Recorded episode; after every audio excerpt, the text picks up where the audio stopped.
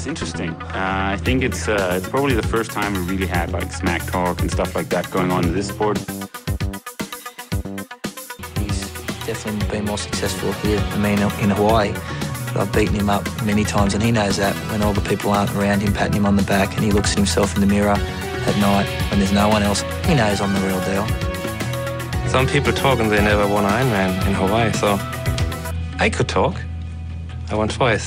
God aften og velkommen til Triathlons podcast. Jeg er taget ind til Aarhus for at møde Aarhus 1900's elitehold. Torben, du er jo manden, der ligesom har været, hvad kan man sige, primus motor på hele det her projekt, sammen med vores dygtige ungdomstræner Mathilde og Peter Don. Men du er nogen mand, der har været med hele vejen. Det, der egentlig jo konkret er sket, er jo, at 1900 Elite Triathlon er kommet under Dansk Triathlon Forbund som kraftcenter. Kan du lige prøve at forklare, hvad det kommer til at betyde for vores klub og for vores elitehold? Ja, jamen først og fremmest så synes jeg jo, at det er en stor cadeau til det arbejde, vi har leveret gennem de sidste, ja, som jo i virkeligheden måske startede for en 5-6 år siden, hvor vi begyndte at bygge eliteholdet op med den filosofi, som jeg synes, vi også har i dag, med det her fokus på et højere grad af fællesskab, end det måske tidligere har været. Ja. Men det konkret, kan man sige, betyder, at vi bliver et elitecenter eller kraftcenter, det er først og fremmest, at vi har mulighed for at få noget mere lokal støtte af nogle af de her eliteorganisationer, der er i Aarhus. Så det er økonomi, altså der tilfælder af klubben, som man kan bruge til... Der tilfælder noget økonomi, fordi du har mulighed for at søge nogle puljer, som er orienteret til eliteidræt. Ja. Og der har vi for eksempel søgt eliteidræt Aarhus og fået 30.000 mere til elitearbejdet, end vi har haft før. Og så også bare omkring faciliteter. Alle vores medlemmer på eliteholdet har fået adgang til Team Danmarks styrketræningsrum, som ligger ude ved atleterne. Så der er også bare nogle ting, som bliver nemmere for atleterne, som egentlig bare tilfalder, fordi vi har mulighed for at få dem derud, i og med at vi er kraftcenter eller elitecenter. Torben, jeg har jo selv været i klubben igennem mange år og kan huske hele den her proces, men jeg kunne godt tænke mig at høre det med dine ord, hvis du snakker om de her 6 år, der er gået, altså den der proces, fra dengang du kom ind og var en guts, vi hentede, som havde fritidsarbejde nede i løberen. Du kom ind, og altså fra dengang og til nu, hvad der skete? Altså, det er jo uden tvivl det stærkeste elitehold, vi har haft, hvis måske nogensinde. Ja, altså først og fremmest så vil jeg også sige, at jeg er helt enig med dig i, at vi har det stærkeste elitehold, vi har haft i rigtig mange år. I hvert fald, hvis vi kigger på bredden. Ja. Der har tidligere været nogle rigtig store profiler jo i klubben, og ja, ingen nævnt, ingen glemt, men det vi har nu er i hvert fald uden tvivl det stærkeste hold breddemæssigt, ja. Og det er jo også det, som vi ligesom har forsøgt at bygge op med den her tanke omkring en højere grad af hold, holdfølelse og fællesskab, ja. Og det tror jeg har været medvirkende til, at det ligesom også bliver attraktivt at være en del af gruppen, ja. Og de folk, der ligesom kan se, hvor meget nogle af de her folk, der kommer med i gruppen, de rykker sig, jamen, så bliver det jo selvfølgelig også attraktivt at blive en del af det, og blive en del af det fællesskab. Og så er det jo bare nogle fantastisk dygtige atleter, som er på holdet, og det skal de jo også have kæmpe ros for. Og det er også, tror jeg, bare fordi vi er i en god periode. Det går nogle gange op og ned for klubber og foreninger i forhold til, hvem er det lige, man har. Og hænger det også sammen med ungdomsarbejdet? Det er jo også noget, der sådan er blevet systematiseret over de sidste 2-3 år. Måske primært, hvis du lige kan knytte en kommentar til ungdomsarbejde, som jo også er en stor del af det her. Uden tvivl. Og det er jo også det, der gør, at man kan sige, at vi har et helstøbt elitearbejde nu, og helt sikkert også medvirkende til, at Dansk Triathlon Forbund har ville give os det her stempel som elitecenter, at vi netop har den røde tråd helt nede fra ungdomsatleterne op til eliteholdet. Og derfor er det jo også rigtig glædeligt, at vi i år har Andreas Kjær med, som man kan sige er den første hele støbte ungdomsatlet igennem Aarhus 1900 Triathlon, som nu er kommet på elitehold. Ja, det er fremragende. Ja. Jeg skal lige, du snakker hele tiden om fællesskabet. Vi har det hashtag, der hedder, i fællesskab bliver vi stærkest. Hvis du lige skal knytte en kommentar til, hvad du konkret ligger i det med, i fællesskabet bliver vi stærkest? Altså det, man kan sige, det der konkret er i det, er jo, at vi ligesom tror på, at de får noget mere ud af den daglige træning, når de har hinanden at spare med. Mm. Og det er der mange facetter af den del af det, kan man sige. Der er jo en ting, som måske bare handler om motivationen, at det er en lille smule lettere at være motiveret til hver enkelt træning, når du ved, der kommer 5 andre holdkammerater, som også er det. Der er også nogle atleter, der kan klare det hele på egen hånd, men jeg tror, i det lange løb, hvis du har en højere grad fællesskab, så vil du også have lettere ved at bibeholde motivationen. Jeg sidder og tænker på, fordi at nu, de er jo 12 atleter. Det er vel ikke sådan, man forestiller sig, at de skal sidde og sådan låne af hinanden, alle 12. Tænker du også det der med, at fællesskaber godt kan være fællesskab på tværs i gruppen, sådan at man er 2 og 2, 3, altså sådan samler sig lidt, eller hvordan? I høj grad, og sådan vil det jo altid være i gruppesammenhængen, at der er nogen, som på grund af alder eller interesser, eller hvad det nu kan være, går bedre i spænd med hinanden end andre. Og så finder de jo selvfølgelig nogle stærke træningsfællesskaber også indbyrdes i nogle mindre grupperinger. Og det mener jeg bestemt ikke er negativt, det er i høj grad positivt. Det vigtige er selvfølgelig bare, at vores fællesskab overordnet set og de mindre grupperinger også sådan set ikke er ekskluderende. Så længe at man ligesom er omfavnende og inkluderer alle atleter, så mener jeg kun det er positivt, at de også udover vores fælles træninger, kan man sige, også arrangerer deres egne træninger sammen, som det lige passer i de forskellige grupper, det nu er naturligt. Fantastisk. Nu er der ikke nogen tvivl om, at vi er nået rigtig, rigtig langt allerede nu, men det sidste, jeg vil spørge dig om, det er sådan, hvordan kommer vi sådan videre til næste skridt? Hvad er næste skridt, altså sådan i horisonten? Jamen, jeg synes jo netop, at vi har en fantastisk god bredde, som ikke er set magen i rigtig mange år. Det, som vi jo selvfølgelig gerne vil, det er jo, at vi også gerne vil have nogen på allerhøjeste niveau. Og det er jo nogen, som kan køre med om top 3-placeringerne i Danmark på kort distance og på lang distance. Mm. Og som jo også gerne skulle kunne gøre sig internationalt til de forskellige VM'er. Mm. Og være inde omkring muligheden for at kunne komme med til OL som individuelle atleter. Det er jo helt klart målet, at vi kan udvikle nogen, som kommer helt op på det højeste nationale og internationale niveau. Nu ved jeg, fordi jeg lige har interviewet hende, Alberte for eksempel kommer hertil, så Alberte, som også er inde omkring OL. Mm. Er det meningen, at vi også kunne håndtere den type atleter, altså folk, der er inde omkring olympisk triathlon, altså på allerhøjeste niveau? Helt klart. Ja. Helt klart, og det er jo, også formålet, kan man sige, med vores elitehold er, at vi gerne skal have så stærkt et fællesskab og så stærkt et træningssetup, så vi både har faciliteterne, vi har trænerne til det, både på ungdom og på seniorsiden, og vi har også, kan man sige, træningssetupet med svømmemuligheder, med specifikke elitetræninger, som gør, at der også er eliteaktive fra andre egne af landet, som kunne have interesse i at komme til Aarhus. Det er jo ikke alle, der måske har mulighed for at tage til Odense, eller har lyst til at tage til Odense. Og så er det jo fint, hvis vi kan være det bedste alternativ dertil. Og vi håber selvfølgelig på, at de ting, vi gør, er så gode, at vi kan tiltrække endnu flere dygtige atleter, så vi får et endnu stærkere fællesskab. Spændende bliver det ikke, Torben? Det satser vi på. Det er godt. Og nu skal vi så høre om klubbens 12 atleter, og de kommer lige her.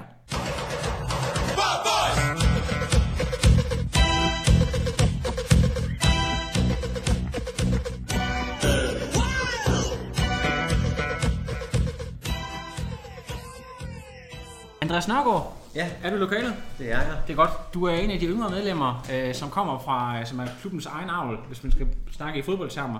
Jeg skal lige prøve at høre, du er på Team Danmark-linjen. Hvordan foregår det i praksis? Det er 4 år. Hvor langt er du i det? Jeg er i 3.g lige nu, så jeg har 1,5 år tilbage.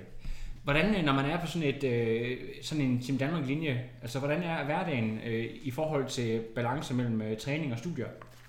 Jeg vil sige, sådan skoleskemaet, det er meget varieret, så der i perioder er ret god tid til træning. Ja. Og vi har også nogle dage, hvor vi kun er i skole i 1,5 time eller 3 timer midt på dagen, så det giver mulighed for både morgentræning og eftermiddagstræning, og så samtidig kunne sove længe. Er der nogen af dine studiekammerater, der træner lige så meget, som du gør, eller er du Strava-topscorer? Jeg tror, jeg ligger i den gode ende af klassen. Ja. Jeg har sådan hørt nogle fordomme, der siger omkring de der Team Danmark, at når man først kommer ind, så i løbet af meget kort tid, så dropper halvdelen ud og dyrker nærmest ikke sport længere. Er det også sådan på jeres studie? Er dem, du går sammen med, stadigvæk committed til deres sport? Jamen, vores klasse, det er sådan en lidt speciel klasse, fordi vi er så få, så størstedelen er stadigvæk ret committed, men der er nogle få, der er faldet fra. Så. Kan du lige prøve at fortælle, hvornår du egentlig kom ind i triathlonsporten? Er det 4 eller 5 år, du har været i gang, selvom du stadigvæk er en ung mand, været i gang i en del år? Ja, men det er 4,5 år siden, ja. Jeg startede i klubben. Og det var jo sådan, har jeg ladet mig fortælle, at da du kom ind, der var det faktisk cyklen, eller det er sådan, at cyklen, du har været stærkest på, selvom du egentlig ikke måske har trænet specielt hårdt for det. Kan du prøve, altså, er der nogle gener i familien, gode cykelgener, eller hvordan? Nej, jeg tror sgu ikke, det er generne, der er på min side. Jeg tror mere, at jeg har haft en passion for at cykle sammen med min far, da jeg var helt lille, så jeg tror, jeg fik min første racercykel, da jeg var 7-8 år, og så cyklede lidt i fritiden der. Ja. Og du er endda så ung, du kan huske, at Bjarne Ries, han vandt en gule trøje. Så det var jeg sgu ikke født endnu. Så. Nej, lige præcis. Og du kommer lige fra træningslejr også, eller? Ja. Hvordan fik du taget nogle selfies sammen med nogle kendte, og hvordan gik træningen dernede? Jamen, det blev ikke til så mange selfies, det blev mest til træning. Coach Rokkedal, han havde lagt et stramt program. Og hvor mange timer fik du så i banken dernede? 35 timer. Okay, det så der fik jeg lige jeg sad og tænkte, det var nok 20-25 timer. Men det var simpelthen 35 timer. Ja, det var primært på cyklen eller hvordan? Ja, men det var fordelt på 40 km svømning og 18 timer cykling og så et par løbeture også. Hold op. Hvad er det mest episke pas? Var du med på det der legendariske ridt op af Tabesco? Ja, det var jeg, Maja og Morten og Birgitte og så Tor Bendix. Ja. Vi var derude en dag og kørte attack samtidig. Og jeg tror, at Thor, han var den, der slog den hurtigste tid. Hvor tæt var du på Thor? Ja, jeg tror, jeg har lidt over halvandet minut fra ham. Ja, har du wattmåler på? Ja. Og hvad kørte du op på? 320 watt. 320 watt. Hold op. Ja, og du vejer hvor meget, skal vi lige høre i forhold til? 70 kilo. 70 kilo, okay. Så det er pænt godt. Jeg skal lige prøve at høre, jeg ved også, du har været til jagttagelsesamling og svømmet på den tid, jeg har noteret, er 9.16. som er en væsentlig forbedring i forhold til, at du var nede med 9,46 eller sådan noget, du har svømmet i den tidligere test, du har lavet. Jamen, det er rigtigt. Det der ryg der, kommer det bare meget træning, eller er der sket, har du gjort noget særligt for at blive bedre til svømningen? Men jeg tror, det med svømningen, det er, at det kommer i ryg. Ja. Fremgangen kommer i perioder, så for mig, det tror jeg, jeg havde svømmet rigtig meget foråret, og så efter sommerferien, der havde jeg fået lidt mere ro på, og jeg svømmede nok i snit en gang mindre om ugen. Når du siger ro på, det skal jeg lige have fat i. Det der, hvad mener du, når du siger ro? Altså sådan, kroppen, jeg gav den lidt mere mulighed for at være frisk. Ja. Så jeg tror, der i foråret, der havde jeg 6 træninger om ugen i gennemsnit, og i efteråret havde jeg 5 træninger om ugen. Er noget, du har lært af Lionel Sanders? Umiddelbart ikke. Okay. Men, så jeg svømmede en del mere intensitet der i efteråret, og det viser sig at give på det. Ja, det er jo nemlig, når jeg nævner Lionel Sanders, så er det fordi, at det er jo et af de der breaks, som han fandt ud af, det der med, at hvis han var helt smadret, der gang han hoppede i poolen, eller i sin endless pool der, så kom der aldrig nogen fremgang, og det er derfor det der med at sørge for at prioritere friskhed, når man svømmer. Jamen, Andreas, jeg skal lige prøve at høre, før vi går videre til næste levende billede, som jo er Stormberg, der sidder her til højre for mig. Jeg skal lige høre stævner, hovedmål for sæsonen 2018. Jamen, det bliver... Første mål, det bliver DM Sprint i maj, og så ligesom anden topning, det bliver DM-finalen i starten af august. Fordi det passer også med, at den tyske Bundesliga, anden Bundesliga, der finalen ligger en uge efter den danske. Ja. Så der kommer 2 finaler der, 2 weekender i træk. Det bliver fremragende. Og du er ikke sådan typen, der tager ud og løber DM 10 km landevej, ligesom nogen gør sådan noget? Ja, men vi er desværre på træningslejr der. Så, okay. Det er ligesom med Hyllelund, hvor gamle legende, der sagde det der med, at han kunne ikke løbe halvmaraton den weekend, han skulle desværre træne.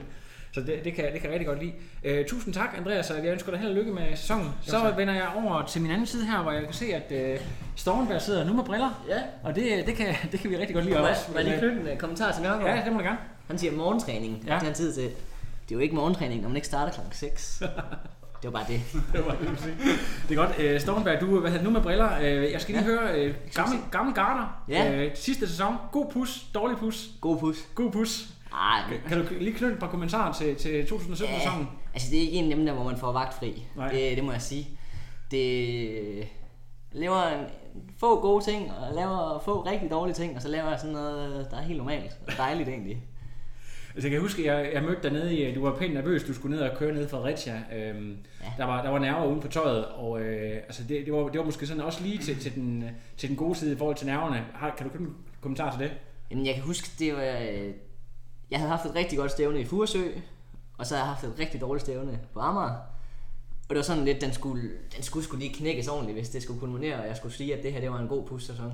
Så ja, det så gik lidt dårligt, eller jeg ved ikke, om det gik dårligt. Det var bare andre, der havde, det gik rigtig godt for. Ja. Var det op i hovedet, eller var det kroppen, der lukkede ned, tror du, hvis du kunne efterrationalisere? Jamen altså, jeg har haft en lidt skulderskade, og jeg ved ikke, om den... Jeg havde egentlig ikke rigtig set det som en skade, men bare en hindring i at træne maksimalt. Men den slog mig lidt ud på det tidspunkt, og i hvert fald umiddelbart efter også, der var jeg også sådan ret mærket, at den er stadig. Jeg så dig sidste uge, at du havde tæppet skulderen op. Hvad er status på den skulderen? Jamen, op ad bakke, lad os sige sådan. Ja. Jeg tror, det er faktisk noget af min ryg, som simpelthen ikke er stærk nok til at svømme, og så har jeg prøvet at tape den op, og så ligesom sat skulderen på plads, og så kan jeg ligesom bevæge armen uden at gå ondt, men der er lidt betændelse i armen. Og har det noget at gøre med, at du har forsøgt ihærdigt på at øge dit niveau, netop på svømningen? Det vil jeg våge at påstå. Ja. Det vil jeg våge at påstå. Og hvad er jeres sådan, hvad kan man sige, nu har du fået den her skade, hvad er sådan status nu? Får du noget alternativ behandling, laver du noget styrketræning, et eller andet, hvad gør du? Jeg har lige fået den her chip til Team Danmark, styrkecenteret, og det er næste store skridt, og så holde svømmemængden lidt nede, men så svømme noget mere kvalitet, eller noget man siger. Ja, okay. Interessant. Inden så lige hører, det er jo sådan et non-kommercielt interview det her, men fast feed. Ja. Det er jo dig, der ligesom er brandet, det går forrygende på de sociale medier og så videre. Ja. Prøv lige, og også det der med, fordi du er jo sådan en, der godt kan lide stil. Du er sådan meget anti-triatlet, for du kan godt lide ting, der er stilet og så videre. Du må lige fortælle lidt om det er det der med hvide sokker og sort kaffe, altså fast food. Prøv lige at fortælle lidt om jeres initiativ. Jeg har det sammen med en rigtig god kammerat, og jeg går på efterskole med ham. Og vi var ude at cykle en tur, og så blev vi enige om, det kunne da meget sjovt at starte en eller anden virksomhed. Men det var faktisk totalt uvidende om, hvad det skulle være med. Så kom min kammerat og sagde, vi skal kunne lave sokker. Og så tænkte jeg, det smider jeg da lige 15.000 kroner efter, det kunne sgu da være skide sjovt. Om ikke andet, så også fordi, jeg kan godt lide det der, nu siger jeg karriere, men det er jeg slet ikke, fordi jeg er slet ikke sådan en 12-tals dude. Men jeg kan godt lide det der med, at man skriver ting på CV'et, som er lidt specielt og lidt sjove. Jeg tror for eksempel også noget som træning, det står egentlig ret godt på et CV, at man er...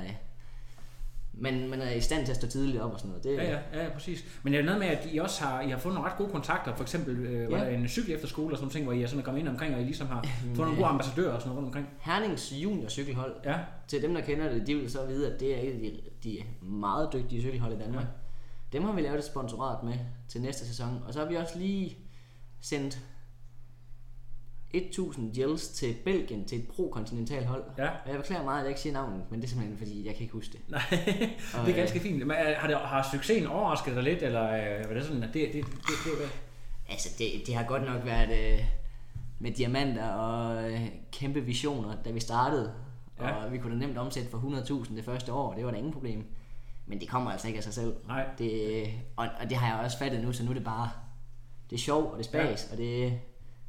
Vi har fået en kontakt til, jeg kan købe billige Shimano-dele, og det er jeg til glad for. Det er det, mine penge de er gået til. Og så er det bare for sindssygt at se. For eksempel Torben, skal vi nævne igen. Han kører ofte i fast feed-sokker. Ja. Og det er simpelthen det er sjovt at se, når folk... Ja, man sponsorerer ligesom at vælger... Men også bare, at folk, som man kender langvejs fra, de kører på det og synes, det er sjovt. Og sådan det.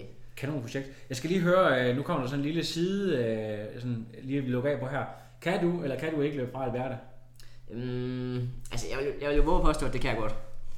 Men hun har lige så sent som for 1,5 uge siden godt nok løbet frem på et interval, og det er jeg ikke meget for at sige det. Det er faktisk derfor, jeg siger det, fordi så lyder det ikke dumt, når der er andre, der kommer og siger det. Men der løb hun sgu frem, og det var ikke det, du var vant til. Du er jo sådan en, der løber din PR på en 5'er. Jeg har løbet 15-21. 15-21? Ja. Det er godt. Jeg skal lige høre, var du overrasket, da du så Alberte vinde cross? Eller du havde godt luret, at der var god form? Jeg tror faktisk, hun var mere overrasket selv. Okay. Jeg tror, at ikke at jeg havde anset det som en selvfølge, hun ville vinde, men jeg tror sgu, at jeg har løbet nogle ture med hende, og vi har altid sådan, så skal hun lige løbe nogle intervaller og sådan noget. Det går sgu meget godt. Så jeg vidste godt, at hun var i... stjernegod form, lad os kalde det. Fedt. Det var i hvert fald en fornøjelse at sidde. Jeg så det live, og jeg havde jo fornøjelsen af at interviewe hende her i mit sidste podcast, så det var super fedt. Tusind tak, Stormberg, og held og lykke med sæsonen. Andreas Kjær, vores yngste medlem af eliteholdet. Jeg skal lige høre, er du stadigvæk tilknyttet Alligators? Ja, det er der, jeg sådan har min primære græsgang. Kan du lige prøve at fortælle, hvordan Alligators, det er jo 1900's ungdomshold, hvordan jeres træning er struktureret, og hvad I har fokus på i de her træninger? Altså, vi har rigtig meget svømning. Vi har ud af vores nok 4 pas, har vi to svømmepas. Så har vi et skiftepas om lørdagen, og så mandag dobbeltpas, både med løb og svømning. Så det, jeg kan fornemme, at det er meget kvalitet og sådan grundelementerne, der er fokus på, når I træner. Ja, der er rigtig meget fart også, fordi vi kører jo de kortere distancer. Ja. Og jeg kan forstå på det hele, at det er Peter Dohn, der er din personlige træner. Ja, det er. Og Mathilde er svømmetræneren. Ja. Kan du selv lige knytte et par kommentarer til, hvordan de er, og altså hvordan er der at blive træner af dem? Altså det er jo smart fedt, fordi de kan sådan lidt kompensere for hinanden. Altså på den måde, at Peter er meget ekspert inden for løb, og Mathilde er jo meget god på svømningen, ja. Så de støtter ligesom meget godt hinanden, ja. Så vi er sikre på at få masser af kvalitet i ungdomsafdelingen. Ja, hvordan er Peter? Er det sådan en typen, der taler med store bogstaver, eller er det bare sådan noget med, at... det kan han godt være. Ja. Det er nogle gange bare tage dig sammen, og så bare suck it up. Kør de tider, du skal. Fedt. Og du kommer som gammel gamer, computerspiller. Og så i hvert fald. og så lige pludselig til atlet. Altså den der omvæltning fra at sidde 12 timer, hvis det kan gøre det, bag og så spille bag skærmen og så spille Counter-Strike eller World of Warcraft eller hvad der, og så til at skulle bruge samme tid eller måske mere på at træne. Altså det der skift, kan du lige fortælle lidt om det? Hvordan altså det er jo to helt forskellige verdener. Ja, det er det i hvert fald. Jeg startede ud med at tænke, at nu skulle jeg lige prøve noget nyt. Jeg tror faktisk, jeg blev lidt tvunget at komme ud af værelset, og så kom jeg meget, meget vidt til den første ungdomstræning på en slidt mountainbike og havde nærmest ingen muskelmasse, og så blev jeg bare kørt over til første træning, og jeg tænkte, det skal jeg bare aldrig gøre igen. Men på en eller anden måde, så fik jeg slæbt mig til endnu en træning, og så begyndte jeg faktisk at holde lidt af det. Der gik lidt tid med svømningen, det var jeg lidt skræmt over i starten. Ja. Jeg kunne knap nok svømme, og ja, jeg blev bare fuldstændig savet over til træning, men jeg endte med at holde af det. Og nu er det nærmest ikke tid til at spille længere. Nej, det er folk, der sidder sammen derude i cyberspace.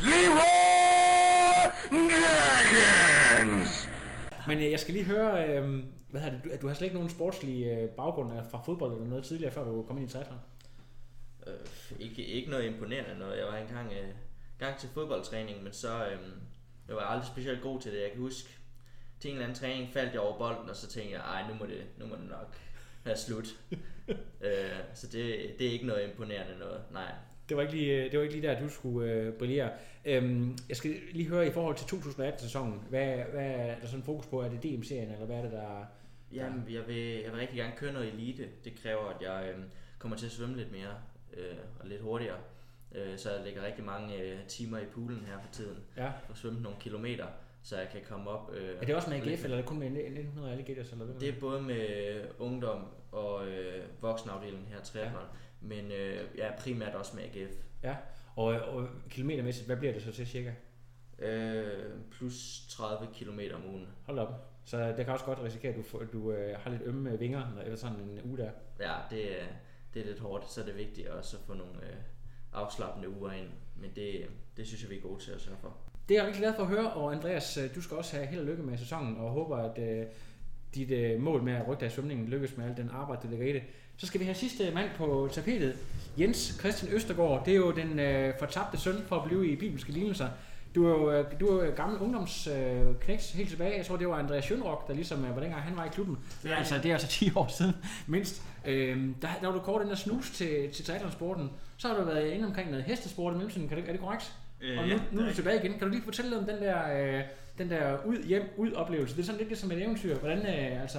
Jamen, jeg kom ind i klubben, da ungdomsafdelingen var under opstart, ja. Og det var Andreas Schønrock, der var træner.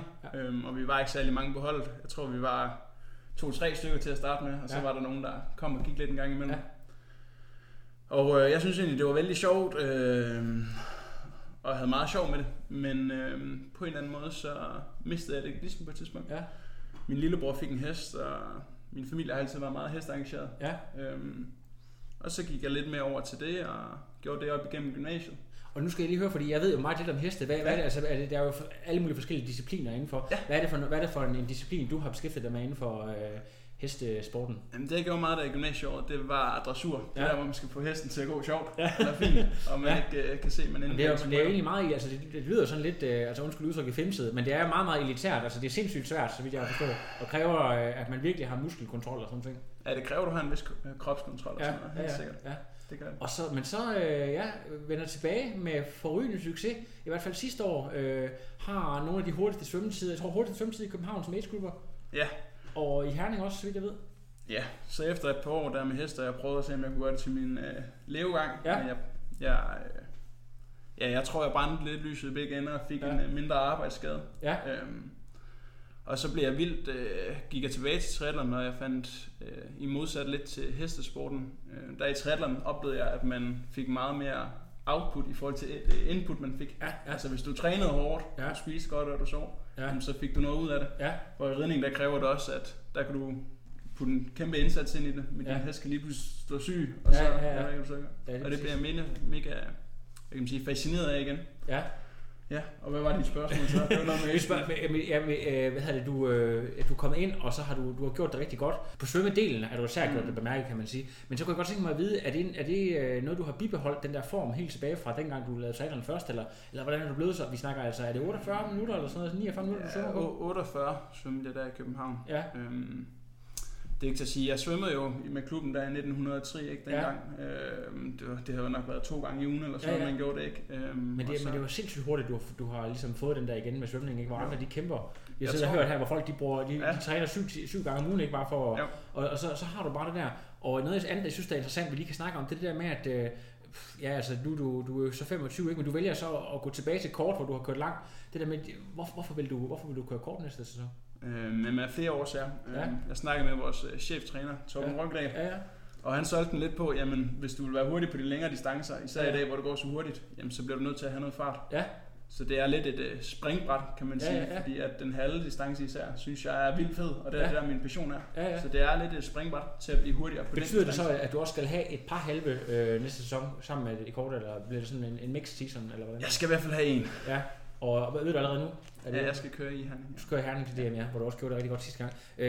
Har det sådan betydet, at der skår lidt ned for mængden, men lidt op for intensiteten, eller hvad, i den træning, I har lagt op til nu her? Ikke endnu. Det er en beslutning, der først lige er truffet for nylig. Okay. Så jeg skal lige have en lille diskussion med Henke, min træner. Nice, om hvordan det skal strikkes sammen. Og hvordan er, han skal jo interviewe her senere, hvordan er det at have Henke som træner? Meget grundig mand, ikke?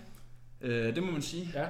Jeg har jo bare selv gjort det på egen intuitive måde, og nu når der er kommet lidt struktur i det, så kan jeg mærke, at man virkelig rykker sig, og der kommer noget struktur og noget viden bag, noget hjerne bag det, man laver. Du er all in, fordi jeg ser tit på Strava, at du er en af dem, der ligger allerhøjst op med timer. Hvad laver du egentlig ved siden af træningen, for at få de der med at kunne træne næsten nogle gange 25 eller 30 timer om ugen, du ligger på? Altså, hvordan får du det koordineret med kærester og arbejde og sådan noget? Jeg studerer på universitetet, og der er det jo sådan lidt, du er meget selvstruktureret. Ja.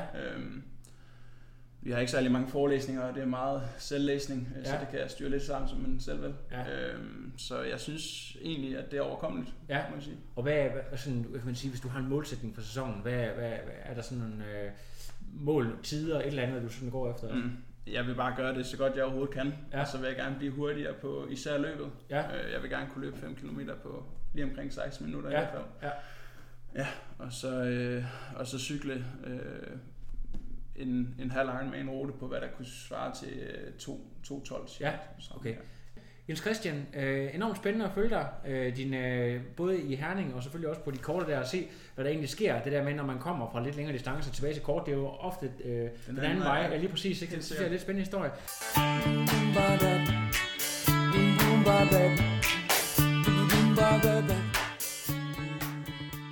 Så har jeg fået fat i langgruppen, men inden nu har vi haft kortgruppen igennem. Og den første, jeg skal tale med, det er jo proudly sponsored by Fusion. Birgitte, du er lige kommet fra training på Lanzarote. Yes. Og var det lidt op til expectations? Var det hårdere eller mindre hårdt i forhold til dine forventninger? Jeg tror, det var som forventet. Ja, der var nogle epic rides. Du blandede med på et rekordrit. Er det ikke korrekt? Op ad Tabesco? Jo, det er rigtigt. Det må du lige fortælle lidt om. Hvad var det egentlig, der skete? Jamen, der er jo så mange nede på Lanzarote for tiden. Af de store stjerner, hvis vi skal sige det sådan lidt i citationstegn. Men vi havde altså kørt op en dag, og Brammer og Nørgaard var stukket lidt af, og stak deres tid med 1,5 minut eller sådan noget, og jeg stak vist min tid med 20 sekunder. Men jeg tror, det var egentlig meningen, vi skulle have haft shift med den dag, men hendes gear de virkede ikke, så hun kørte først op dagen efter. Ja. Så hun sad på hjul og tog op der og satte jo en vanvittig tid, sådan 27 tror jeg hun kørte. Ja, lige præcis, og satte rekorden, ikke? 26:59. Og det kunne Charles ikke lide? Nej, det kunne ikke, så hun kørte jo op dagen efter eller sådan noget. Ja, og satte den tid med næsten 1 minut, eller der var et eller andet sådan helt... Så hun slog også Brammer og Nørgaard, hvis man sådan lige skal have det med. Det er helt absurd. Så jeg tror, men du er stadigvæk top 8? på den all-time Strava-listen. Ja, det er vist nummer 7. Ja. Så det skal vi lige have med også. Det, du kan godt finde ud af det der. Jeg skal lige høre i forhold til, vi skal lige snakke om din 2017-sæson, fordi der er ikke nogen tvivl om, at du har virkelig, altså folk, der har set dig træne, ved, at du har et kæmpe talent. Men desværre, altså, så har du bare haft lidt stolpe ud i selve konkurrencen. Du har ikke rigtig fået det der udbytte der. Hvordan bliver man ved med at holde gejsten, når man bare ikke får det der payoff, som man har fortjent? Jamen, det gør man måske heller ikke. Altså, måske taber man også gejsten lidt. Men det er også okay, tror jeg, fordi hvis man ikke tabte gejsten, så tror jeg også, det var fordi, at man ikke brændte nok for det. Ja. Så hvis man ikke sådan kunne lade sig blive slået lidt ud af det. Ja. Men altså, det har jo ikke betydet, at jeg er stoppet med at træne eller noget. Nej. Det har bare betydet, at jeg måske nogle gange lige skulle trække vejret en ekstra gang dybt ned i maven. Ja. Men jeg håber, jeg kommer stærkere ud på den anden side. Ja, helt bestemt. Men altså, hvad gør man så i sådan en situation, der, hvor der har haft sådan en ærgelse? Er det sådan, gå ned og fyre ekstra op for turbotræningen, eller det der med, at man sådan selv ikke har lyst til at træne en uge, eller hvad har du sådan helt konkret gjort i de situationer? Eller er det gået ud over Morten, eller hvad? Det har lidt været en blanding. Jeg kan huske, altså forbandelsen startede jo allerede i 2016, hvor jeg punkterede til Fredericia. Ja. Halv Ironman i Fredericia. Og der skrev Torben så til mig, prøvede at trøste mig og sagde, at bare roligt, du kan bare tage ud og cykle 3 timers intervaller og løbe et halvmarathon i race pace i morgen. Og så var jeg sådan lidt, Torben, jeg har været til stævne hele dagen, og jeg kommer hjem her ved midnat, og det er faktisk overhovedet ikke det, jeg orker. så det har ikke været sådan, at jeg bare er kommet hjem og så bare har skruet pedalen, eller trådt pedalen i bund. Det har ikke været sådan hver gang. Men jeg har også haft nogle gange, hvor jeg lige har haft behov for lige at skulle køre det ud af kroppen, tror jeg. En sidste kommentar, jeg lige vil knytte til det her, det der med, har du sådan, i forhold til de uheld, du har haft, valgt at have lidt mere fokus på, hvad det er for noget udstyr, du kører på, altså i forhold til for eksempel at vælge et ekstra stærkt dæk, eller et eller andet, eller hvordan i forhold til? Eller er det bare, ser du det bare mere som bad luck, og det kommer til at ske? Altså det. Ja, altså lige præcis de ting, der er sket, det ser jeg virkelig som bad luck, fordi jeg synes, jeg har kørt på. Altså, jeg synes, jeg har givet mig selv de bedst mulige betingelser, og i Herning der punkterer jeg på et eller andet vanvittigt skarpt, som bare eksploderer slangen fuldstændig. Ja. Så uanset om jeg så har kørt på Durano Plus, så havde jeg ikke, altså, så ville jeg også have været punkteret. Ja. Og hvis man ikke tør satse og være lidt modig, så vinder man heller ikke i et så stærkt elitefelt. Så min far har også sagt, du stiller bare op på Durano Plus, og det kommer jeg ikke til. Nej. Undskyld okay, far, det men det kommer jeg ikke til. Det er godt. Og det var til lægerne ude i Herning, den her besked. Jeg skal lige høre i forhold til, der sker noget spændende næste sæson, formentlig. Fordi måske debut på langdistance, Regensburg, hvis alt går vel. Først så er det i hvert fald lige VM. VM var før det. Eller ligger det kalendermæssigt først, eller er det fordi, det er en større prioritet? Det er en større prioritet, og det er den eneste beslutning, jeg har taget endnu. Okay, godt. Ja. Så der er en måske på Ironman-distancen? Måske. Ja. Altså lige nu har jeg været skadet siden slut oktober. Ja. Og løber faktisk ikke. Så du er, og det er jo, er det 4 måneder nu, eller? 3 måneder. 3 måneder nu, hvor du ikke har løbet. Jeg så lige en post i dag faktisk om, at nu skulle du selv være yberbiker. Ja. Kan du ikke fortælle dig om det der med, at når man ikke kan løbe, så må man jo bare cykle noget mere. Hvad kommer det til at betyde for dig? Jeg tror, det er coaches få det bedst mulige ud af situationen. Hashtag yberbiker, projekt yberbiker. Ja. Måske er han ved at lave en kvindelig hønhav. Ja. Jeg forestiller mig, at det er der, han vil hen af. Jamen, han har jo faktisk. Altså. Det gør ikke noget, du ikke løber så meget, hvis du bare bliver hønhaug, cykel, kvinde, og så bare løber sådan lidt. Sådan, okay, godt. Hvordan er status egentlig nu? Føler du, foden er i bedring, eller er det stadigvæk noget rigtig LORT? Det sidste. Ja, altså I ved ikke, hvad der skal ske med, og hvornår du kan blive klar til at løbe igen? Nej. Det er rigtig ærgerligt. Det er det ægte svar. Ja, okay, og vi kan godt lide ærlighed her. Så jeg siger tak, og jeg håber, at du snart bliver skadesfri. Så skal vi jo over til Brammer, din bedre halvdel. Ja. Også netop hjemkommet fra. Jeg ser jo, at du er proudly også sponsored by Fusion. Pæne Fusion Club tøj på her. Yes. Du kommer også lige hjem fra en rigtig god og solid træningsblok. mest episke pas i den netop overståede træningsuge på Licenza? Der var mange. Der var nogle rigtig store dage, og så var der nogle lidt mindre dage, men vi havde da et par rigtig gode, sådan 5 plus timers ture, og havde nogle rigtig episke svømmepas i den allerbedste sendetid, og et kongeintervalpas med Andreas Nørgaard, en af de sidste aftener, sådan i solnedgang. Fantastisk. Jeg kunne forstå på Nørgaard 35 timer. Er du også deroppe og logge så mange timer allerede nu? Jeg tror faktisk, deromkring. Men det, der er lidt spændende, det er jo titelforsvar. Du er jo dansk mester på halv, og nu er problemet jo bare, at det er flyttet til Herning, og vi forventer lige måske en tand mere konkurrence. Ja. Hvordan har du tænkt dig at leve op til forventningspresset, og måske lige steppe en lille smule op i forhold til næste år, hvis der kommer lidt mere konkurrence? Ja, det er jo... Prøve at gøre sig selv så god som muligt, og så se om det er nok. Altså, der var jo også nogle af de... selvom det var et tyndt felt sidste år, så var der jo nogle af de bedste. Det var det. Så det tror jeg da på, at det kan lykkes igen. Helt sikkert. Og så skal jeg bare lige høre i forhold til... du har jo sidste år boet i Slagelse, og nu ved jeg ikke, hvordan dine træningsbetingelser har været der, men du er tilbage i Aarhus, og det her elitemiljø, som hele podcasten jo handler om. Ja. Hvad betyder det for din hverdag, at du er tilbage her i vante omgivelser og kan træne med her? Ja, det betyder rigtig meget. Altså helt praktisk, så betyder det, at jeg ikke skal bruge hver fredag og søndag i 2,5 time hver vej, så det løsner jo allerede lige 5 timer op der. Ja. Så svømmemæssigt har det jo betydet utrolig meget. Altså jeg havde egentlig jeg var ret heldig over i Slagelse at få lov at svømme med deres konkurrencesvømmere. Ja. Så jeg fik noget fin tid i vandet, men et helt andet træningsfokus, end vi har her. Lidt anden svømmetræning. Så at komme tilbage til noget, der er lidt mere tri-specifikt. Plus at jeg kan få noget frekvens på, så vi har 7 gange om ugen, eller 6 gange om ugen. Det er jo en kæmpe forskel. Meget, meget større mængde, jeg kan opnå her. Ja. Cykling og løb klarede jeg også meget selv derovre. Ja. Det gik også ganske fint. Havde nogle enkelte, jeg trænede med. Ja. Og kom herhjem og ligesom vide, der er noget fast klubtræning, og vide, at vi har nogle elite samlinger.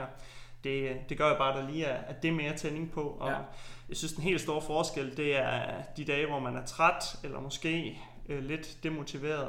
At så snart man kommer ud og møder Nørgaard, der står med et lille smil på og skal ud og løbe intervaller med en, så giver man den altså hammer, selvom motivationen ikke helt er der. Ja, det er det er helt sikkert den største forskel, det er måske på off-daysene, fordi at alle de kan komme ud på en god dag, hvor man har masser af overskud og fyre den af.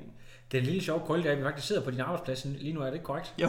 Vi sidder faktisk på dit kontor. Ja. Hvor fleksibelt er det i forhold til at kunne træne på elite-niveau? Altså det er jo forholdsvis... Hvad er det lige præcis, du laver? Jamen jeg er ansat i Dansk Atletik Forbund til at varetage skole-OL, faktisk. Så det har noget med sport at gøre. Ja. Jeg vil sige, jeg har ganske gode rammer, så det er et fuldtidsarbejde, og jeg er i Idrættens Hus af og til, hvor det selvfølgelig giver nogle rejsedage, men ellers så er det rigtig fint fleksibelt i forhold til morgentræning, at jeg kan møde, hvis vi svømmer til kl. 8, så er det fint, at jeg først møder ind 8:30, og kan også nogle dage tage nogle tidligere dage og arbejde hjemmefra nogle eftermiddage og aftener og sådan noget. Så der er opgaver, der skal løses, men hvornår jeg lige gør det, og præcis hvordan det har jeg egentlig okay mulighed for at selv at styre. I gamle dage, så var Brammer jo den der type der sådan var lidt laissez-faire, ikke man kan sige laissez-faire, fordi du trænede hårdt, men det var sådan det der med så lidt ud og cykle med Brian Songholdt, og ud og løbe lidt intervaller med 1900, som du også har været ungdomstræner for, og så lidt træning med triatleterne. Er du blevet lidt mere struktureret på dine lidt ældre, lidt mere modne dage? Hvordan I får, eller føler du bare, at det hele bidrager ligesom til den atlet, du er, at du får lidt input fra cykelrytterverdenen og lidt fra løberne og sådan, hvordan? Altså jeg har fået mere struktur på den baggrund, at Torben jo var min træner nu, hvor jeg var self-coached før, og dermed bare jo kunne putte det træning ind, der lige skulle til, med når jeg selv var træner for mine ungdomsløber og var ude at cykle med drengene og så videre, men det er ikke fordi, at jeg sådan prioriterer de ting fra nu. Det er bare at give Torben besked om, hvad det er, og så lægger han det ind i planen. Og så kan han selvfølgelig give nogle specifikke fokuser med, at jeg måske ikke lige skal komme med på alle skældespurtene, hvis det er en rolig tur og sådan noget. Men altså, jeg synes, at jeg træner ret struktureret og fokuseret, men også med plads til at køre fællesture og køre en søndagstur med gutterne, hvor man ikke nødvendigvis lige skal holde 200 watt i snit hele tiden. Så, ja.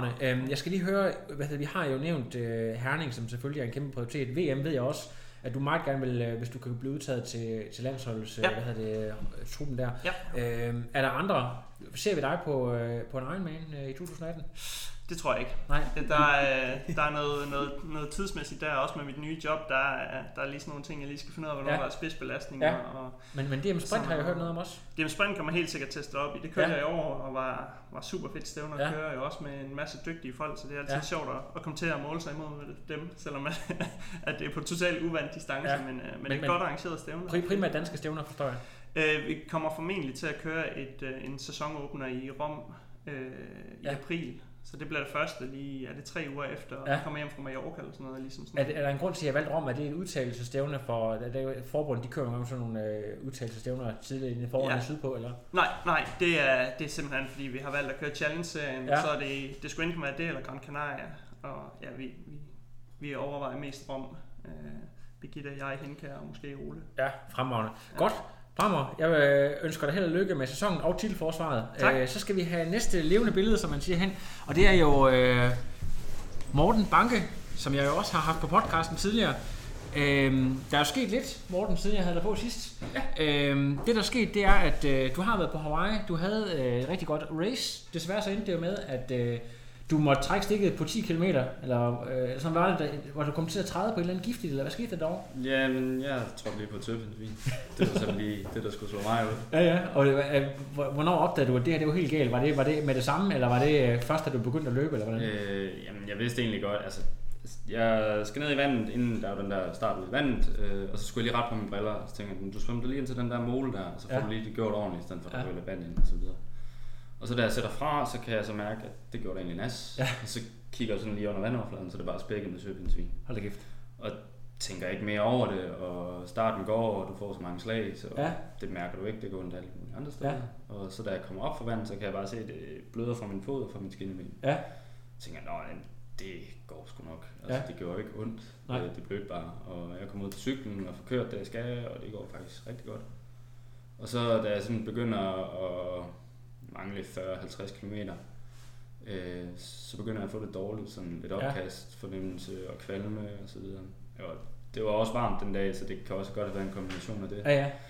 Men jeg kom ud på løbet, og det går egentlig godt de første 3-4 km, hvor jeg holder min pace, som jeg skal og så videre. Og så begyndte det bare at gøre næs i min fod, egentlig op i benet også.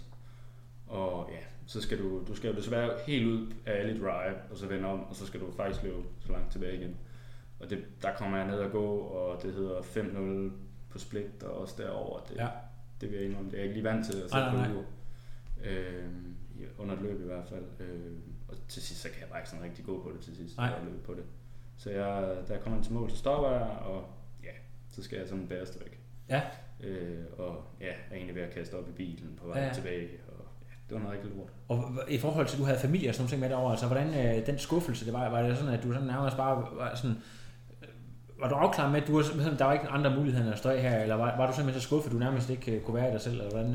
Altså, du bliver skuffet, fordi jeg har jo ikke regnet med, at nu rejser vi så langt, og det er jo heller ikke helt billigt at komme derover, og nej, den familie taget med, så var du også godt ligesom give tilbage, betale tilbage, og det gik sgu også godt, og jeg kunne godt have kommet på podiet, følte jeg, den dag, og måske mere end det, men nej, da jeg løb tilbage der, så tænkte jeg mange gange, kommer du til at fortryde det her? Og ja, det kommer du til uanset hvad, men du kommer ikke igennem.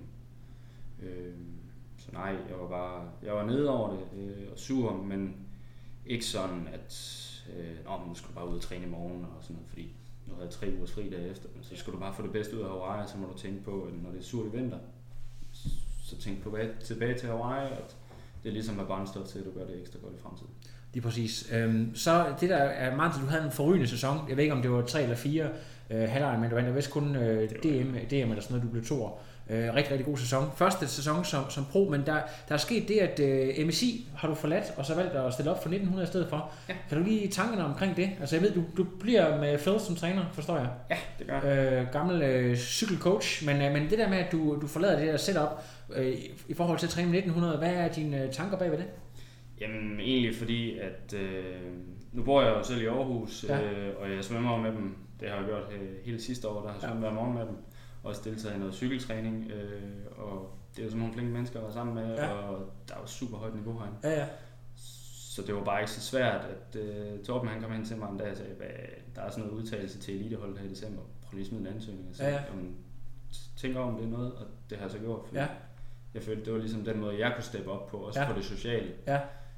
Fordi det skal ikke være nogen, hvad siger man, det skal ikke være hemmeligt, at på MSI, jamen, Mads bor i Spanien, Josh han er deltid i Australien, og så har jeg været der, og det er sådan, det er lidt tamt en gang imellem. Men det er jo mega fedt at komme for eksempel til tirsdagsløb i morgen aften, hvor der er en masse mennesker, eller morgensvømning en af dagene, eller på lange cykelpas, hvor vi ligesom, du er sammen med den der gruppe der, og jeg tænker, at vi godt kan, jeg kan bidrage en del på løbet, men der er også mange, der kan bidrage til mig på cyklen, og virkelig meget på svømning. Ja, og det virker som sådan et naturligt valg, men jeg skal lige prøve at høre, i forhold til, nu er det jo den første pro-sæson, og så har jeg også noteret her, jeg kan huske, vi snakkede sidst om, at du måske havde haft nogle Ironman-stævner, du gik og overvejede, var det Nice, du nævnte, og måske også Lanzarote, altså hvad er sæsonplanen lagt, hvordan? Jeg fik min kæreste, jeg bestilte flybilletter til Nice her den anden dag, så den er i hvert fald på, den er en dag, så er der København, det er 100% også. Ja. Så der er DM i Herning, den er obligatorisk, og så måske Ironman Lanzarote, eller så mod noget halv i foråret. Eller men Lanzarote, det er jo rimelig snart, kan man sige, så skal du jo til at bestemme dig, hvis det skal være. Ja, det skal jeg, men altså træningen ligger der efter, og jeg skal også være klar til Herning, så... Har du i forhold til, altså det er måske svømningen, der for dig er det, du arbejder hårdest på lige nu. Meget. Føler du, at du har rykket dig herhen over...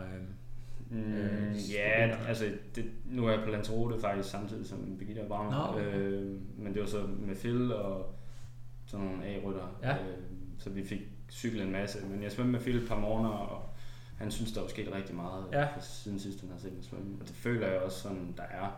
Ja. Der måtte bare godt være sket mere, synes jeg. Hvad sådan, nu ved jeg godt, at du er ikke typen, der... altså, du ved godt selv, hvor god du er. Altså, du er ikke sådan falsk beskeden. Men sådan drømmemålet i forhold til sæsonen... top 10 måske i Nice? Ja, altså, Nice, den har valgt, fordi der er 3 bjerge på. Ja. Nu er jeg ikke den, der vejer mest. Og det kunne jeg også godt se nede på Lanzarote, når det gik op af, så var jeg også med der. Ja. Så det er egentlig bevidst, jeg har valgt Nice. Så jeg håber i hvert fald at kunne gøre mig gældende der. Det bliver ekstremt spændende. Banke, held og lykke med sæsonen. Så skal vi have Andy herover. Andy. So, this is the one and only interview we have today in English. And not so long ago, I had an interview with you, as many people already have heard. But either way, we are going to talk a bit about your first season here in Denmark as an elite triathlete. So, Andy, your expectations? I think... The main goal this year is challenge Herning, but also I want to get to know the Danish race calendar a lot. So I think I'll be racing a lot domestically this year. Just finding all the cool races, you know, that you get to know by being in a country for a while. So I want to race quite a lot, stay local, as opposed to kind of putting eggs into baskets and traveling. I'm just going to enjoy the season here in Denmark. Yeah, and mainly half Ironman distance. That's the focus. So challenge Herning, and then I hear that Silkeborg is a tough one. A tough one to do. So I think I'll put that in the calendar, and then I've heard a lot about Aalborg, so I think I'll do that half as well. Really exciting. So Andy, you come from Lanzarote to Aarhus. You've been here since September. Yeah. So, what's your impression of this old club Aarhus, and your impression of the elite team? I think, like, I was a bit nervous coming in to any new club to kind of find your feet, and especially when the language is still kind of a barrier. I'm working on it, so. Yeah. Hopefully next year I'll be able to do this interview in Danish, at least half English, half Danish. But the guys in the club have been like so welcoming, and it's not just the elite team; it's everybody in the club. You know, they always say good morning. They speak to me a bit in Danish to help me practice. But throughout the sessions, I've never kind of felt isolated. Everyone's always been really welcoming and helpful. So it's. Mm-hmm. It's been amazing, and then the longer I've been in the club, the more and more I enjoy it and enjoy the training with the guys and kind of getting into the routine that everybody's in here. So I've really settled well in the club, and it's yeah, as the other guys have said, it's like a super high level in the elite team this year. So it's really exciting to see how this kind of translates into performances for the whole team this year. I think it's going to be really good because everybody's pushing each other in training, but also kind of keeping each other motivated on the cold rides. Yeah. So what's your favorite training session with the elite team? Ooh, I really like the Wednesday morning swim session. Yeah. I hadn't done much swimming over 4K, so it was a bit of a shock to go in there. And the first couple of sessions, I was okay up to 3, and then 4 to 5, I was so dead and thinking, just hang on, just get through.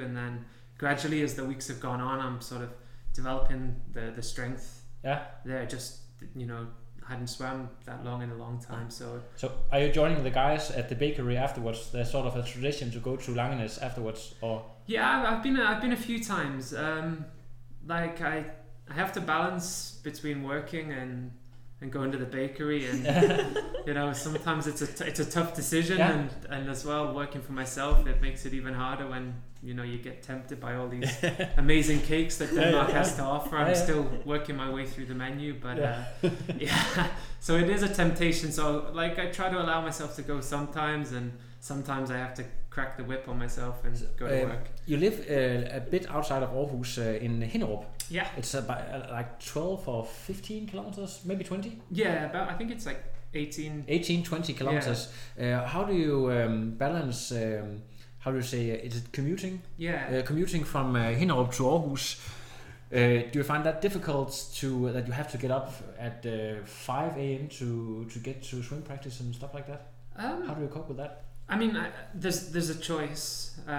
You either get to swim with a group of amazing swimmers who are going to keep you motivated and keep you pushing, or there's a leisure center that's 2 kilometers away, and it's a public swim session. So that's one of the kind of ways to stay motivated is that it's just a fantastic environment to go and swim, and it helps you to get it done. Yeah. Have you thought about maybe cycling in sometimes to get some extra kilometers in, or is the quality not good enough that you would consider taking the bike instead of the car? What I've done a few times is I've came in with the car, and then I've swam, and then I've ran back, I've brought the bike and then biked back, but it's more of kind of a recovery ride. But I'm sure when the mornings get a bit lighter and the weather gets a bit warmer, it'll be good training to put in some extended bikes off the back of it, and then I can be finished by by 10-11 o'clock, and then I can just work the rest of the day. Are you the kind of guy who competes on Strava when you collect hours, collect kilometers, so you want to to do everything you can to get the last 12 kilometers and last hour on Strava to keep up with people, or are you not even look into that at all? I don't think so. I only started really using Strava again when I joined the club, because I saw so many people were logging on Strava.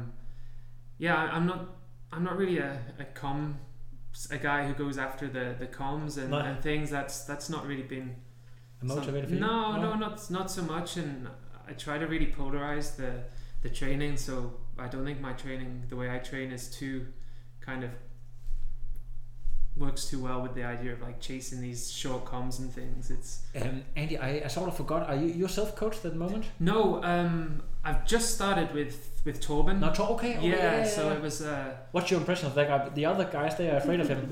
You have been working with some really tough guys. We talked about Stephen Vukovic. Compared to him, how on a scale from 1 to 10, how tough is Torben? He's tough. I think he's still been quite gentle with me compared to some of the others, but I'm sure it'll come. But no, I think I know my body, and I think I always have to stay aware of that, so that I take the knowledge that I've gained through my training, and I know where my training zones are, and I know kind of what works for me. So when it's easy, maybe I go a little bit easier, and when it's hard, I need to get used to pushing hard. I've got some interesting interval sessions coming up this week on the bike, which are, you know, very high intensity, and I haven't done too much really short high intensity stuff, but it's exciting to try something new, and those sessions then I'm feeling that it's tough, but I don't think I've had the full experience that the other guys have, but I trust them when they tell me it's just you wait. Andy, thank you so much, and good luck for the season.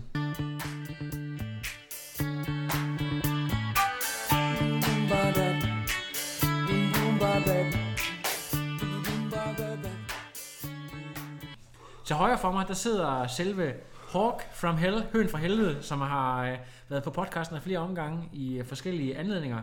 Det var sådan lidt en soft sæson, 2017, så du skal jo virkelig ikke tage dig særlig meget sammen for at gøre det bedre, eller hvordan? Nej. Hvordan ser du på det? Nej, jeg synes egentlig, jeg tog det som en debutsæson, som så bare lige gik lidt over forventning. Ja. Og så... Ja, jeg havde egentlig ikke rigtig nogen forventninger til nogle af de race, jeg kørte, så det var egentlig bare godt på. Og nu har jeg så lidt sådan klare målsætninger for den her sæson. Ja, for det er klart, at når man en gang har været nede på det niveau, kan man sige, at næste skridt, det er vel næsten verdenseliten. Når man har nede og kørt de der 808, og man skal ned og nærme sig de der, hvor man rent faktisk kæmper om podieplaceringer og de der 8 og endda sub-8-tider, altså det er jo det, der er næste skridt, det kan vi næsten ikke skjule for nogen. Altså,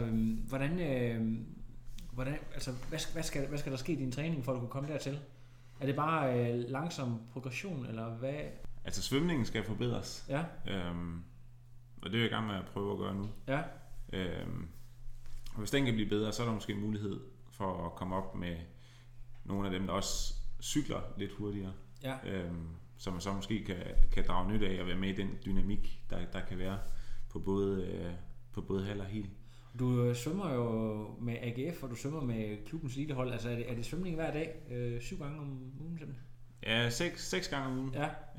Det tror jeg i sådan lidt. Men så en anden ting, jeg har lagt mærke til, det er jo i forhold til løbet. Fordi for første gang i de 5-6 år, eller 5 år, hvad det er, du har været i gang med triathlon på det her, altså sådan på rimelig højt niveau, så er du skadesfri og har også lige sat en PR, så vidt jeg husker, med er det 34 minutter, du har løbet på en 10'er, 34 et eller andet. 33, 28, på en 10'er, og samtidig skadesfri, altså det må jo også være en del af, men du har jo ikke bare muskel på, altså, hvad er hemmeligheden? Ja, så er det måske bare lidt heldig fra naturens vejen. Det er nu, du skal sige, målrettet, udstræk og styrketræning. Ja. Styrketræning, det har i hvert fald hjulpet mig meget af vejen. Ja, det tror jeg, det er en af de helt store. Og hvad er det helt konkrete ting, altså i styrketræning? Er det bare at lave nogle kongeøvelse med sådan lidt calf raises med en vægt under tæerne? Er det 2 eller 3 gange om ugen, du gør det, eller efter hver hård løbeplads? 2 gange om ugen, og så hvis jeg føler, at det er som om, at hvis jeg kan mærke, at der er en lille smule ved svangscenen, så er det som om, at den øvelse kurerer den. Ja, og mange kilometer på løbebånd, eller hvordan? Blødt underlag? Dirt track? På Sankorn? Ja, der løber jeg mange af mine intervaller på sådan noget blødt, sådan noget lidt skrusunderlag. Ja, kanianer der. Mm. Fantastisk. Ja, så jeg prøver lidt at variere underlaget i hvert fald. Det synes jeg, det har hjulpet meget. Så skal jeg lige høre, altså vi ved jo godt, altså København er en stor prioritet i år. Mm. Herning er sikkert også en prioritet. Ja. Du ved det ikke rigtigt. Nej, er det mest Ironman eller halv-Ironman? Ja, det er fordi, jeg skal måske overkøre, eller jeg skal overkøre Texas den 28. april. Og så har jeg en måned derefter til at komme ind i rytmen igen, inden der så er DM halv. Vil du her på podcasten sidde og afsløre, hvad målet er i Texas? Kommer du bare for at være med, eller skal der køres rigtig stærkt på den cykel? Jeg prøver at køre stærkt på cykel, men uden at gå på kompromis med løbebenene. Ja, okay. Og jeg har lige hørt, at Worth kommer. Worth? Starkovic måske? Og Starkovic og Van Lierde. Hvis du kan være med der, altså hvis du kan komme op sammen, det kunne være Worth, svømmer måske lidt hurtigere end dig, men altså... Ja, men så har man en at måle sig imod i hvert fald, ja, så det er ikke fordi jeg regner med at cykle lige så hurtigt som ham, men... Altså Worth, der jo satte verdensrekorden med, var det 5 minutter eller sådan noget, han altså, kørte hurtigere. Er nogen, der kan huske det? 4.12 kørte han på Kona. Din tidligere rekord startler 4.18. Mm. Hvorfor spørger jeg egentlig? Jeg ved det også. Ja. Altså, hvad er det? Så har du... Så har du en overlægger, det er fuldstændig korrekt. Altså, det var jeg godt tilfreds med det, altså det der med at sige, okay, jeg blev smadret den 10 minutter på cyklen, men altså nu ved jeg, at det her, det er... Ja. Det er, altså, hvis vi siger, at Worth han kører 2,59 eller 3,59, eller hvad han gør på cyklen. Ja. Og så 10 minutter, så vil nok være lidt ked af det. Ja, hvis det er 10, okay. Så der er også en grænse for, hvor meget du bliver slået af ham. Ja, det synes jeg. Altså, jeg har bare prøvet for sjov at regne lidt i forhold til, ruten nede i Holland. Ja. Så, og hvad har du fundet frem til? You know, you can't win the race by talking. So you have to compete, and you have to do your best. So I don't like it talking before the race. You can talk after. Hvis du nu er så heldig, og så siger bum, at du lander en gigantisk præstation, du kommer ind i top 3 eller 4, og du siger, du er nærmest sikret, vil du så stadig ikke køre København? For det vil jo ikke være særlig godt i forhold til at komme til Hawaii som professionel, hvis vi tør at drømme lidt stort. Ja, men der vil jeg stadig køre København. Ja. Altså, det er det ultimative A-race i den her sæson. Ja. Også fordi at de kører det der skift med, at der er pro hver andet år. Ja, det er rigtigt, ja. Så og sub 8, er det realistisk? I København? Ja. Altså, første dansker, der kører. Fischer, han siger jo, at han vil køre sub 8, og han skal køre derovre, så jeg ved ikke. Hvis man skal slå ham vil jeg i hvert fald gerne slå. Ja. Men det hørte du her, men, ja, det ved jeg sgu ikke. Men det kan da godt være. Hvis man kan løbe, jeg ved ikke, om man kan svømme 50 minutter og løbe 2,48, så ved jeg ikke, om man skal cykle på. Jeg har ikke rigtig flere spørgsmål til dig, fordi jeg tror, du fik sagt det hele. Det næste, jeg skal have over, i øvrigt, held og lykke med rekordforsøget. Det næste, vi skal have over, det er faktisk Henkjær. Og Christian Henkjær, det er jo din første pro-sæson. Og derfor så kunne jeg godt tænke mig at høre, hvad er dine... Jeg ved ikke, om du skal køre så meget Ironman i år, eller det er primært her Ironman? Jeg kørte i 2017, hvor jeg prøvede at undgå at køre en Ironman, og det lykkedes simpelthen for mig. Yes. Det er så meningen, at jeg vil prøve at køre nogle halve i starten af sæsonen, og så køre København som første pro Ironman. Ja, men altså, du kører også som elite/pro, på de halve, du starter med, ikke sandt?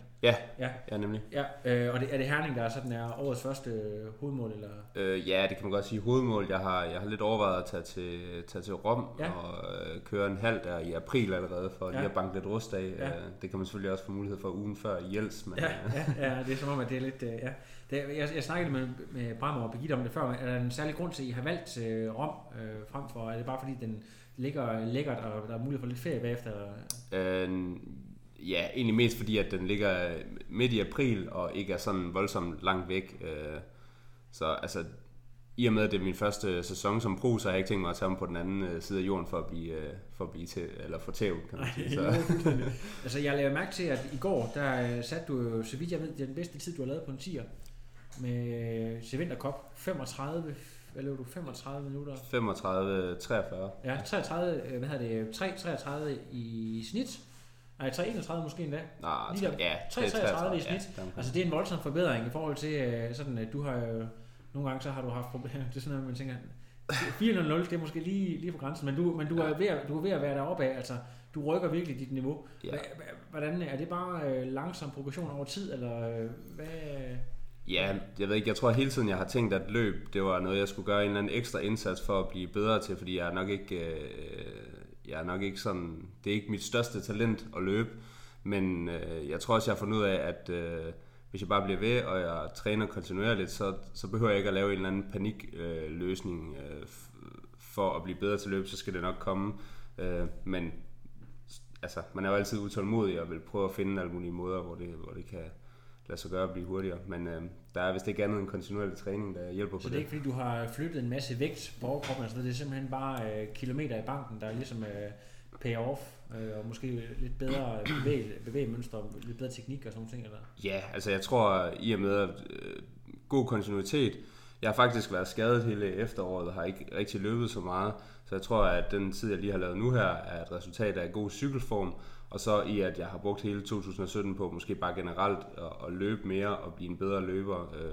Måske lidt bedre løbeøkonomi og sådan. Altså det, der er ikke sket noget magi. Men du er ikke selv sådan, altså, så overrasker dig måske heller ikke over den tid, du lavede den præstation? Jo, på nuværende tidspunkt. Altså, det blæste jo også ikke meget, kan man sige. Ja, altså på nuværende tidspunkt havde jeg ikke regnet med at løbe så hurtigt. Så Så ja, det er fint tilfreds med. Coach Rockdal, han fortæller også, at der virkelig er kommet hul på svømmeformen de sidste 3 uger, og du er jo også ligesom højt ligger, du svømmer de der 6-7 gange om ugen. Ja. Altså har du, altså jeg ved ikke, man kan sige, det er jo bare fordi du har svømmet meget, men altså har du gjort noget ekstraordinært for ligesom at få så meget hul igennem? Ja, det er så kedeligt som mange timer i bassinet, og så tror jeg, at hoppe i vandet med fokus på teknik hele tiden, og aldrig tage hovedet under armen, inden man hopper i vandet. Så altid have et eller andet at tænke på, specielt når man svømmer lidt langsommere, og så bare give den gas, når det skal være hårdt. Og så, ja, det ved jeg ikke, så er jeg nok heldig med, at jeg er en lille smule smidig og sådan noget, sådan at det der med tidlig catch og sådan noget, det falder mig måske en lille smule nemmere, selvom det er noget, man selvfølgelig altid skal arbejde på. Kan du se, at de andre, de er for svære ved at hænge på, eller, og det er måske også noget, der motiverer en lidt? Nej, jeg ved ikke, om jeg kan se, at de andre er for svære ved at hænge på. Men jeg kan se, at jeg sådan bevæger mig lidt op i feltet, hvis man kan sige sådan, når vi svømmer sammen med de andre. Det, ja. Det er selvfølgelig motiverende, så... Ja. Jeg skal lige på det sidste her, fordi det var det der, vi jokede lidt med, at det har jo hele tiden heddet høn og henkær, og så det der med, at så kører høn ned i Almere og kører 8, så det der med mellem høn og henkær, altså hvordan har du? Nej, altså, det er nok ikke sidste gang, jeg er blevet præsenteret som høns træningskammerat, men det har jeg det egentlig også fint med, altså det synes jeg er fint. Jeg, nogle gange skal jeg huske på, at jeg måske er et par år bagud i forhold til udvikling af niveau, og det er selvfølgelig svært at leve op til høns niveau, men jeg håber også, at høn kan få noget ud af mig i træning, at hvis han slapper for meget af, så bliver han lappet. Ja. Fantastisk. Henkær, held og lykke med den første sæson som professionel. Jeg kommer ud og hæpper til alle stævnerne, så ja, tak skal jeg håber, at jeg kan. Det glæder jeg mig til. Næste skal jeg have fat i Strava-kongen Oliver. Og hvad er det? Det som er, hvad er det? Jeg hører også, at du er til svømmetræning her i morges, fortæller Stormenberg. Nej, jeg har været i eftermiddag. Og i eftermiddag, ja. Men jeg, egentlig så havde vi jo, vi har kun 3 hold nu her, men Team Soft ville jeg egentlig gerne selv have haft skrevet ind som et hold i sig selv, men det fik jeg så ikke lov til. Det, der er lidt interessant ved dig, Oliver, det er jo, at du skulle jo måske, man forbinder dig mest med kort distance og så videre. Nu er du så på lang distance, det er første sæson, hvor du skal køre, det er vel ikke Ironman, det er vel primært mellemlang, eller hvordan? Ja, jo. Ja. Altså du, kan du først og fremmest bevæggrunden for at tage det her skift, kan du lige prøve at fortælle om det? Ja, det kan jeg godt. Altså det er jo, nu har jeg kørt kort distance et par år nu, og jeg har egentlig sådan gået hele tiden og måske lige manglet den sidste topfart. Ja. Til at kunne være med der, hvor det er rigtig sjovt. Ja. Og så har jeg talt med Torben om, at det måske kunne være interessant at prøve at overføre noget af den hastighed over til lidt længere distance, men uden at det bliver sådan rigtig langt. Ja, fordi jeg ved, altså når vi snakker det der med Strava-kongen, du har i nogle uger været sådan den der person, der rundede både 30 og også nogle gange 40, tror jeg, timer, og så har stadigvæk, når du har været ude at se dig til de her DM-kortstævner, så har du lige manglet 5 eller 10 sekunder, eller måske endda endnu mindre, for lige at komme op til første gruppe på svømningen, og så er det sådan nogle gange game over. Er det det, der sådan ligesom har været frustrerende for dig, at føle, at du har lagt så mange timer i det, men stadigvæk manglede den der sidste edge? Nej, jeg har lidt tænkt på, at det har været frustrerende, at jeg har lagt mange timer, fordi hvis man skal gøre det op, så bliver det aldrig det værd, i forhold til de timer, du lægger. Nej. Men jeg tror mere, det har været frustrerende for mig, at egentlig føle, at det er nogle andre steder, det glipper, end lige noget-agtigt på svømning. Jeg synes tit, det er været i skift med, at jeg er klokket i det, at jeg ikke rigtig har fået med mig. Eller generelt bare ikke har den erfaring, der ligesom skal til. Ja. Så det har været mere frustrerende. Ja. Jeg skal lige høre, at du kommer jo, man kan godt høre, at du ikke har sådan ligefrem den par excellence, Niels Malmbros oceanske dialekt. Hvor er det præcis, du kommer fra? Det er Roskilde? Ja, Roskilde, ja. Ja. Og var du triatlet allerede, da du kom fra Roskilde? Er du gammel svømmer, eller hvordan er det nu? Ja, altså jeg har svømmet, men jeg stoppede i 3.G, tror jeg det var. Ja. Og så har jeg bare løbet lidt en gang imellem. Ja. Og så prøvede jeg at køre noget. Jeg kørte det der Deloitte Øresund, ja. Kørte jeg engang. Det synes jeg var meget sjovt. Ja. Men først så den hardcore triatlet efter du flyttede til Aarhus. Ja, så der startede jeg der i 2015. Ja. Som min første sæson. Og så også første sæson i elitefeltet egentlig. Ja. Så skal jeg så lige høre, nu efter det her skift til langdistance og så videre, eller mellemdistance, som man nok rettet vil kalde det, ja. Er det DM i Herning, der ligesom er hovedmålet, eller er der andre? Ja, det tror jeg, det bliver. Altså, ja. Nu har jeg ikke kørt nogen, så altså, man kunne diskutere, hvornår man skal kalde det et skift. Ja. Det er i hvert fald planen, at det skal være et skift. Ja. Og så, hvis det går godt med det langdistance, at du finder ud af, at du har et kæmpe talent og smadrer alle de andre. VM lang i Odense. Ja, altså det kunne være sjovt, det er ikke noget, jeg har tænkt så langt. For jeg regner jo også med, at jeg stadig kommer til at køre nogle af de DM-serier, jeg kan køre. Ja. Jeg blev lidt inspireret af sådan en som Miki for eksempel, ja. Eller Thomas Strange, som også stadig egentlig gør det udmærket. Ja, de holder fordi, fast i begge. Ja. Du er også typen, der kan finde på at løbe DM 10 km og sådan noget. Du kan godt lide at tage ud og løbe noget. Ja. Altså, hvordan er det også en prioritet for dig at løbe DM 10? Og... Måske lige DM10, men jeg synes, det var sjovt at løbe crossløb. Ja. Og, var du med her i weekenden? Ja, nej, jeg kunne ikke lige komme af med min vagt. Det var ikke. Det, ja. Jeg så jo, at den bedre halvdel var jo ilden der. Fantastisk inspirerende. Ja. Bum. Har du egentlig en kommentar til det? Var du overrasket over at se, at Alberte, hun ligesom tog den? Nej, altså jeg vidste faktisk godt, at Alberte løb hurtigt, for jeg havde løbet intervaller med mod hende. Ja. Så... Det var, jeg havde faktisk også snakket med Maja om, hun var hurtig. Ja. Så jeg var ikke sådan helt overrasket. Det var kun kommentatorerne, der kommenterede, der overraskede det. Ja, men det var også det, vi havde snakket om, at de har gået hele ugen og hypet Maja som favorit. Men ja. Maja havde godt vist, at Alberte kom. Ja. Hun synes ikke, at nødvendigvis hun var favoritten. Nej, og hun har også døjet lidt med skader, ikke? Eller hvad? Jo, hun har trænet en uge eller to, og så har hun haft lidt skader, så hun har ikke haft noget kontinuitet. Nej, det kunne jeg forstå på det, men det er også det der med sådan, du forstår på Alberte, at det der med, at nu endelig ikke for meget fokus, og hun har også været skadet og sådan der, fordi det er jo trods alt en mange dobbelt verdensmester i hvad hedder sådan noget? Orienteringsløb, ja.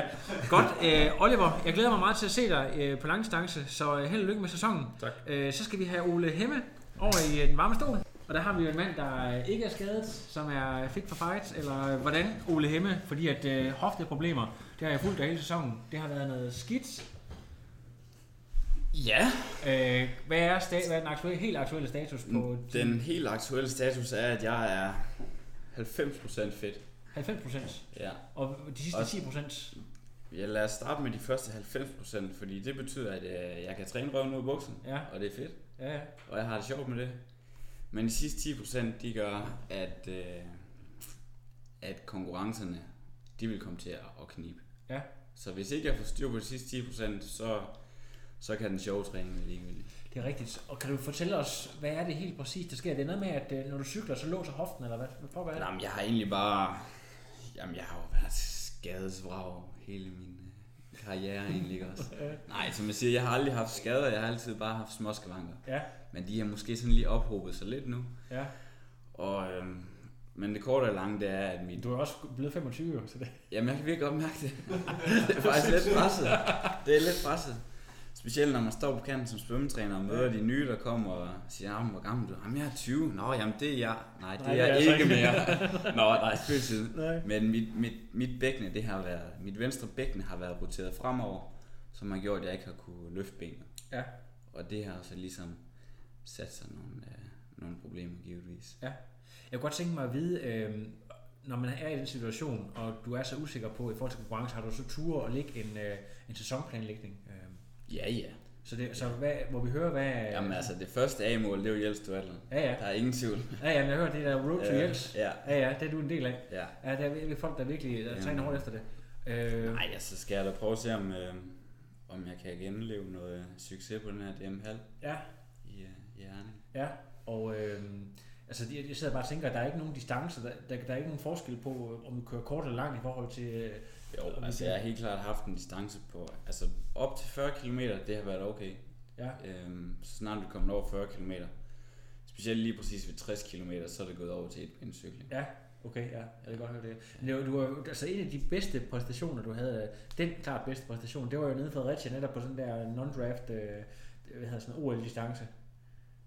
Og der mærker du noget til skader der du... Jo, altså, jeg mangler jo lige de sidste 10% på poweren, når jeg cykler. Men okay. Også lige så meget, at jeg sidste sæson selv ikke kunne træne de der... Altså den lange aerobe base, og så de høje watt over en lang periode. Okay. Det er klart, det kunne jeg mærke. I forhold til, du er stadigvæk samarbejder med Bystrup, ikke sandt? Jo, det er jo nystartet fra midten af sidste sæson. Du har været self-coached gennem, ja, stort set altid, ikke? Ja, og så har jeg samarbejdet meget med Torben. Ja. Jeg har brugt Torben rigtig meget som sparring. Men sådan i forhold til at selv styre træningen, eller i forhold til bare at være sammen med Torben, hvad har ændret sådan de vigtigste ting, der sådan ændrer sig med Søren Bystrup? Det er jo en gammel, erfaren rolle i faget, kan man sige. Bystrup. Jamen det, der har ændret sig mest, det er nok, at jeg er kommet tilbage til mit sande jeg. Ja, og det betyder? Det betyder, at nu er der altså bare fart over feltet igen. Ja. Og vi spilder ikke tiden. Jeg siger ikke, at Torben han er inde i spilletiden overhovedet ikke. Fordi det gør han ikke. Nej. Det skal ikke forstås sådan. Det skal bare forstås sådan, at jeg har brugt rigtig meget tid på fællesskabet i klubben. Ja. Og få klubtræningerne til at fungere. Og passe min egen træning ind i klubtræningen. Ja. Og der hvor jeg ligesom kom fra i Esbjerg, der kørte vi bare på. Ja. Og der passede vi alle sammen træningerne sammen. Ja. Og så nu er jeg så kommet lidt tilbage igen i det her med, at vi egentlig bare kører på, ja. Og det er bare fedt. Hvad betyder det helt konkret, for eksempel i en cykeltræning, det der, man nu siger, det bare på, er det sådan noget med, at man... Ja? Jamen altså et helt konkret eksempel er, at i går har jeg så været ude at træne med Bystrup og ud af de her... Ja, så tror jeg, vi kørte 3 timer og 27 minutter fra vi startede uret, til vi stoppede uret, og på de... 3 timer og 27 minutter, der havde vi 3 timer og 26 minutter effektiv cykling. Ja. Så det sidste minut, det er gået til at holde tidspauser og stoppe for rødt lys og hvad man nu ellers har. Og det kan jeg rigtig godt lide. Jeg tror, det er levnet helt tilbage fra Axel, der var gammel trænerklub, militærmand, ikke? Det der med, at alle minutter skal være effektiv træning, og det har et formål. Så det føler du sådan ligesom er det største. Kan du lige nævne ting mere måske, der ændrer sig i forhold til? Specielt løbekontinuiteten. Ja.